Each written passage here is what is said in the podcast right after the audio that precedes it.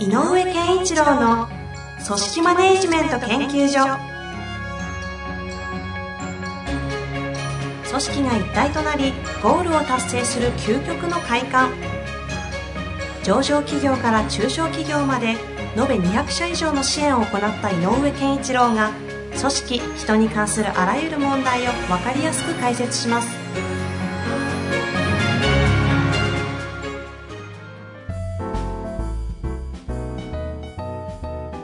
こんにちは、遠藤和樹です。井上健一郎の組織マネジメント研究所。井上先生、本日もよろしくお願いいたします。よろしくお願いします。さあ、今日も行きたいと思います。はい早速、よろしいでしょうか？はい、いいですよ。えー行きたいと思います、はい今回はですね、井上先生が CKP 系大学校マネジメント編のところで人材活用配置転換というテーマではいはいお話をされた時に、はいえーいただいた質問をちょっはいとご紹介していきたいなと思っております。い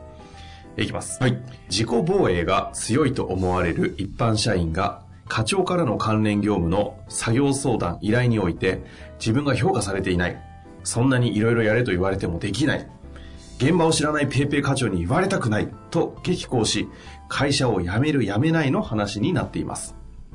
私としては課長の伝え方、話し方にも問題はあったかとは思いますが、一般社員の周りを見れないところや言動態度にも問題を感じています。どう持っていけばいいのでしょうか？なるほどね。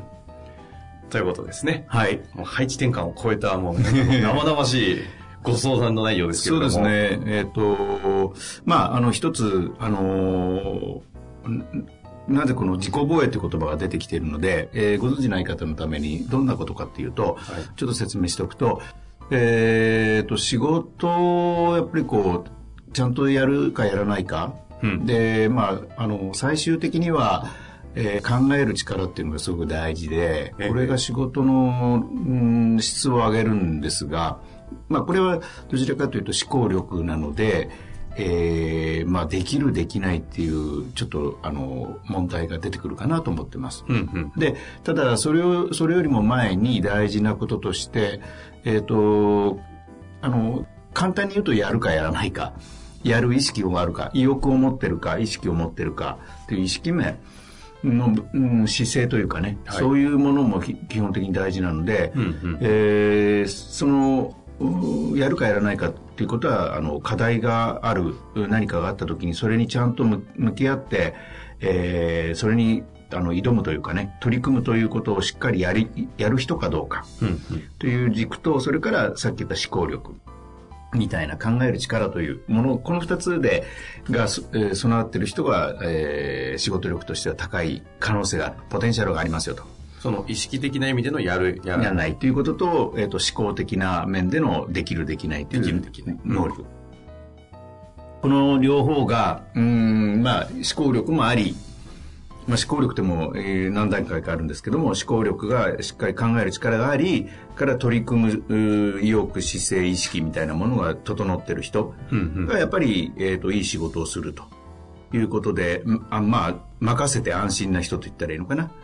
っていうことになると思うんですよね。なるほどですね。うん、でこのそれをじゃあ、すえー、と課題にちゃんと取り組むっていう人向き合う人っていうのはどういう人かっていうとほうほうほうやっぱり自分を結局コントロールしなきゃいけないので、うん。むあの向き合うっていうのは課題に向き合うって今言ったけどその前にあの自分自身と向き合うっていうのかな。っていう力が必要で、うん。えー、と自己自分をコントロールできる自分でマネ自分のことをマネジメントできるような人じゃないと無理だなということがありますね。はい。なので、えー、とそのために、えー、と自分の向き合う力の中で向き合えない人の典型的な例として、えーとえー人に向き合えないということもあるので自分の自分の都合で、えー、と前面に出ちゃう人、うんうん自己主張が強くて自己都合の強い人っていうのも自分のコントロールがうまくいってない人のうん例、それともう一個は自分を守る自己防衛っていうのがそのあれで、えー、と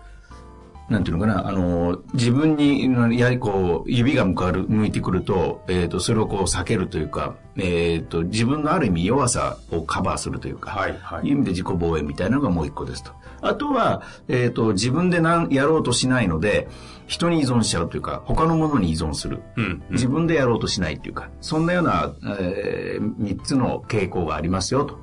いう中で、今のご質問は、その中の自己防衛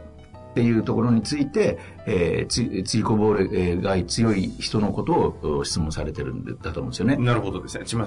ちなみにもう一度整理すると、3つというのは？自己都合の強い人ね、えー、自分中心というか、えー、自己中心というか。いわゆる自己中みたいな、うん。まあ、あの、平たく言うと利己的な人って言ったらいいのかな。うんうんうん、っていうのと、それから、えっ、ー、と、自己、自分を、ま、自己、自己防衛。つまり、こう、なんていうのかな、こう、弱さを隠そうとか、要するにこう、まあ、平常心でいられない人っていう意味でね、自己防衛。それと、えっ、ー、と、他者に依存するというか、依存傾向。ほうほうほううん。あの、他者っていうのは人っていうだけではなくてね、やっぱりこう、えっ、ー、と、依存傾向のある人って、えー、答えが、正解がない問題を解こうとする意欲に欠けるのよね。なぜかというと、自分でと解く力がないから、えっ、ー、と、知識に依存したりする。ほうほううん、だから何かが知っている誰かが何かを言うとそれをで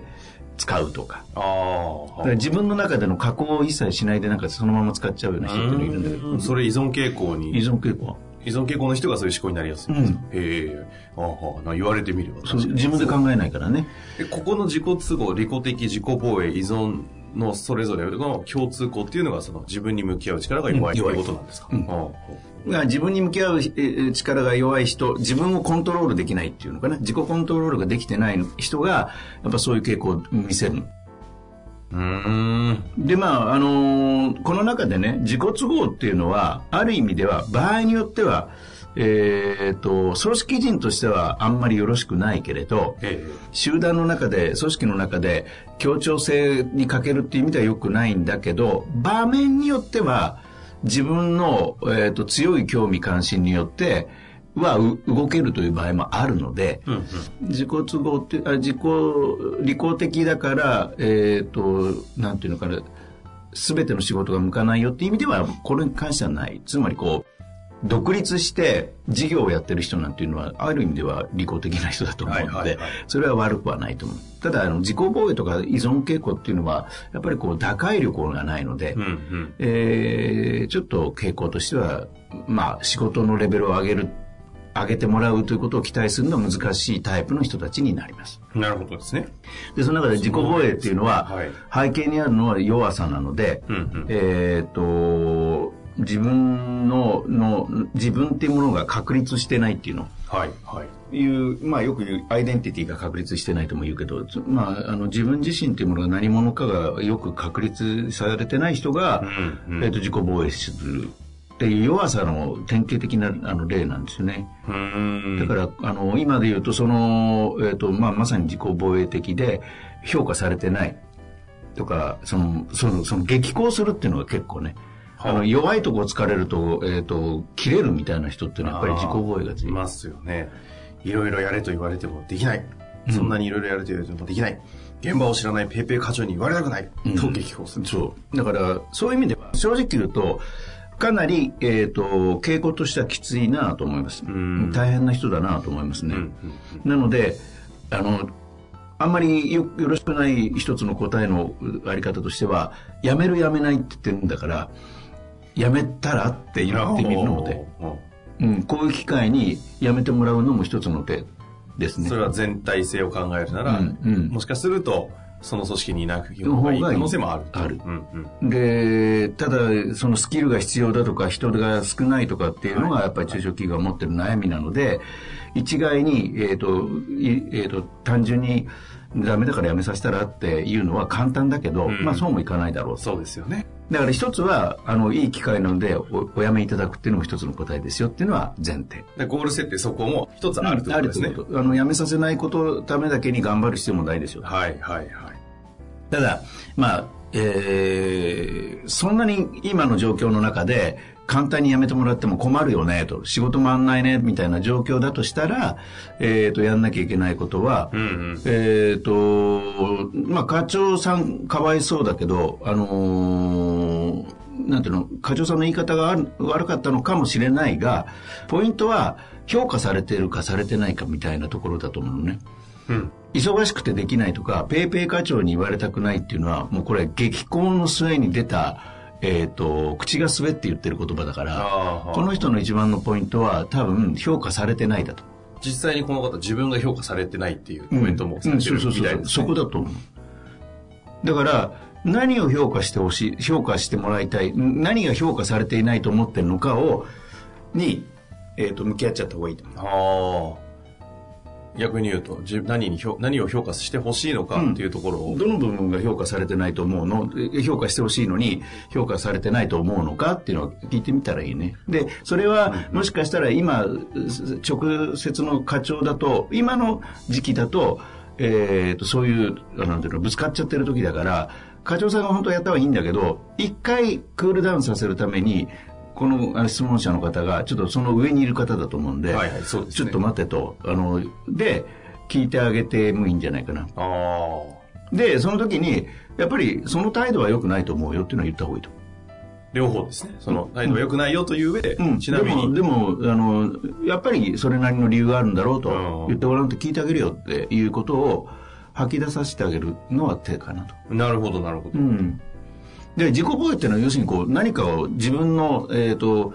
えっ、と、認められてるということは、えーあの、安心材料に一番なるので、うん、うん、で、確率、自己確率ができてる人が自己防衛をしなくて自然体でいられるんだけど、それ、そこにさせるのはなかなかもう年齢的に多分難しいと。で、その上で、いろんなことはもうやれないよって、その上でさらに、だってこういう状況だからそれ以上やれって言っても無理ですよねっていうことが強いんだとしたら、まあ極極端な話、その人にはもうやらせない。あ。うん。まあ、その時にはもしかしたら処遇は見直す可能性もあるみたいなことは、あるああうん、同時にそれはあるかもししれない。ただ、あの、給料下げるぞ、そのままだったらっていうと、これもっと自己防衛強くなるので。攻撃が来たなっていう、あの、攻められたなと思うと防衛力が強くなるので、攻めてないよっていう。だから同じ、えっ、と、味方だよっていうか、同じ側で考えようっていうことは一回してあげてもいいんじゃない？でもその時に、まあよく言う、本当は直接の、直属の上司を超えて、さらに上の人がやってしまうと、コミュニケーション上は良くないんだけど、ええ本来はね。でも今のこの状態だと、クールダウンさせることも大事だと思うので、やっぱりこうちょっと一つ飛び、えー超えた人でもいいから、客観的に見てて、いや、聞いたぞと。なんか、いあのーえっ、と、いろいろなこと頼まれてるらしいけど、なかなか忙しくてできないってらしいじゃないと。うん、うん。でも課長が言うのもそれなりの理由があるんだよっていうふうに課長は、えーその時には課長を弁護してあげないといけない。うん。あの例えばそのそれはまあ俺からも頼んだことだから課長は君にやってもらいたいと思ったんじゃないかと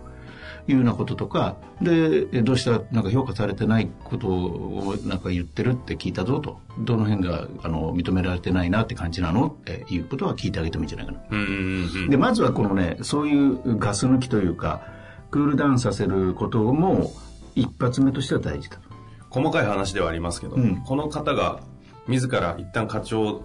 は飛び越え飛び越えたというか直接うん。この部下の方に、一般社員の方に向き合う時は一応課長には声かけてみた方がいいですよね。うん。あのーちょっと俺から話そうかって、うんうん。課長のでも、いや、お願いしますっていうか、いや、僕やりますっていうか、それはちょっと聞いてあげた方がいい。それをやった上で今度はこう課長に対してはどういうふうにこう今後指導教育というか。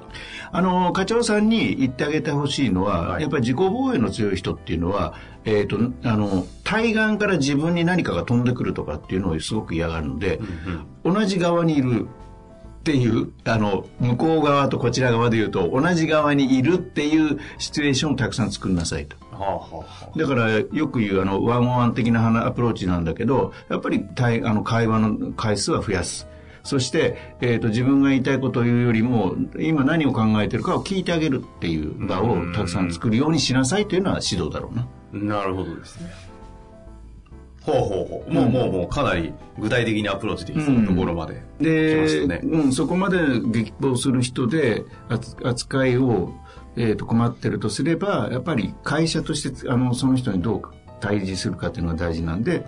今言ったようにちょっと上の人が出ていくっていうのはあの一つとしては私は悪くない方法だと。なるほどうん、でその上でやっぱりおかしいなこの人ということであれば、えー、といなくなってしまう痛手はあるだろうけど、えー、とじゃあしょうがないねっていうことも大事かもしれない。まあそうですよね。この、そういう方が一人いるだけで全体性が壊れてしまうのであれば。う。ん、であまりそういう人に丁寧に扱ってると周りが今度会社が正義感正義がないって思っちゃうから。ああ、そうですね、確かに。ああ、それはありそうですね。だからまあでどうしても限定的な仕事しかしたくないよって言うんならもうそれで OK にしてあげた方がいいね。うんうん。じゃあ分かったと。それだけやってくれと。ででえっとその部分についての評価はするけれどえっと、他のことに関してやらないっていうんであれば、それはまあ、ある意味限定的な仕事の仕方っていうことでお互い、えっと、認め合おうとうんうんうん。言ってあげればいいんじゃない？まあある種そういう仕事の仕方を尊重してあげるってことでもありますもんね。ただその際に、えっ、と、その、その、そういう人であるという評価は会社はするよという、評価というか、そういう、あの、取り決めだから、えっ、と、じゃあそ、その他のことまでやる人と比べたら、給料は少し低いかもしれない。うんうんまあそういうことは、あの、明確に。明確にしておいた方がいいよね。いうことですね。うん。まあ、というわけでですね、今のお話を聞いて、実際にね、アクションプランまで落とせるようなアドバイスいただきましたので、はいぜひトライしていただいて、そうですね。その上でまたね、こういう方、問題を起こしたりするでしょうから、その時はぜひまた質問いただけたらなとはい思っております。はいというわけで、本日も井上先生、ありがとうございました。ありがとうございました。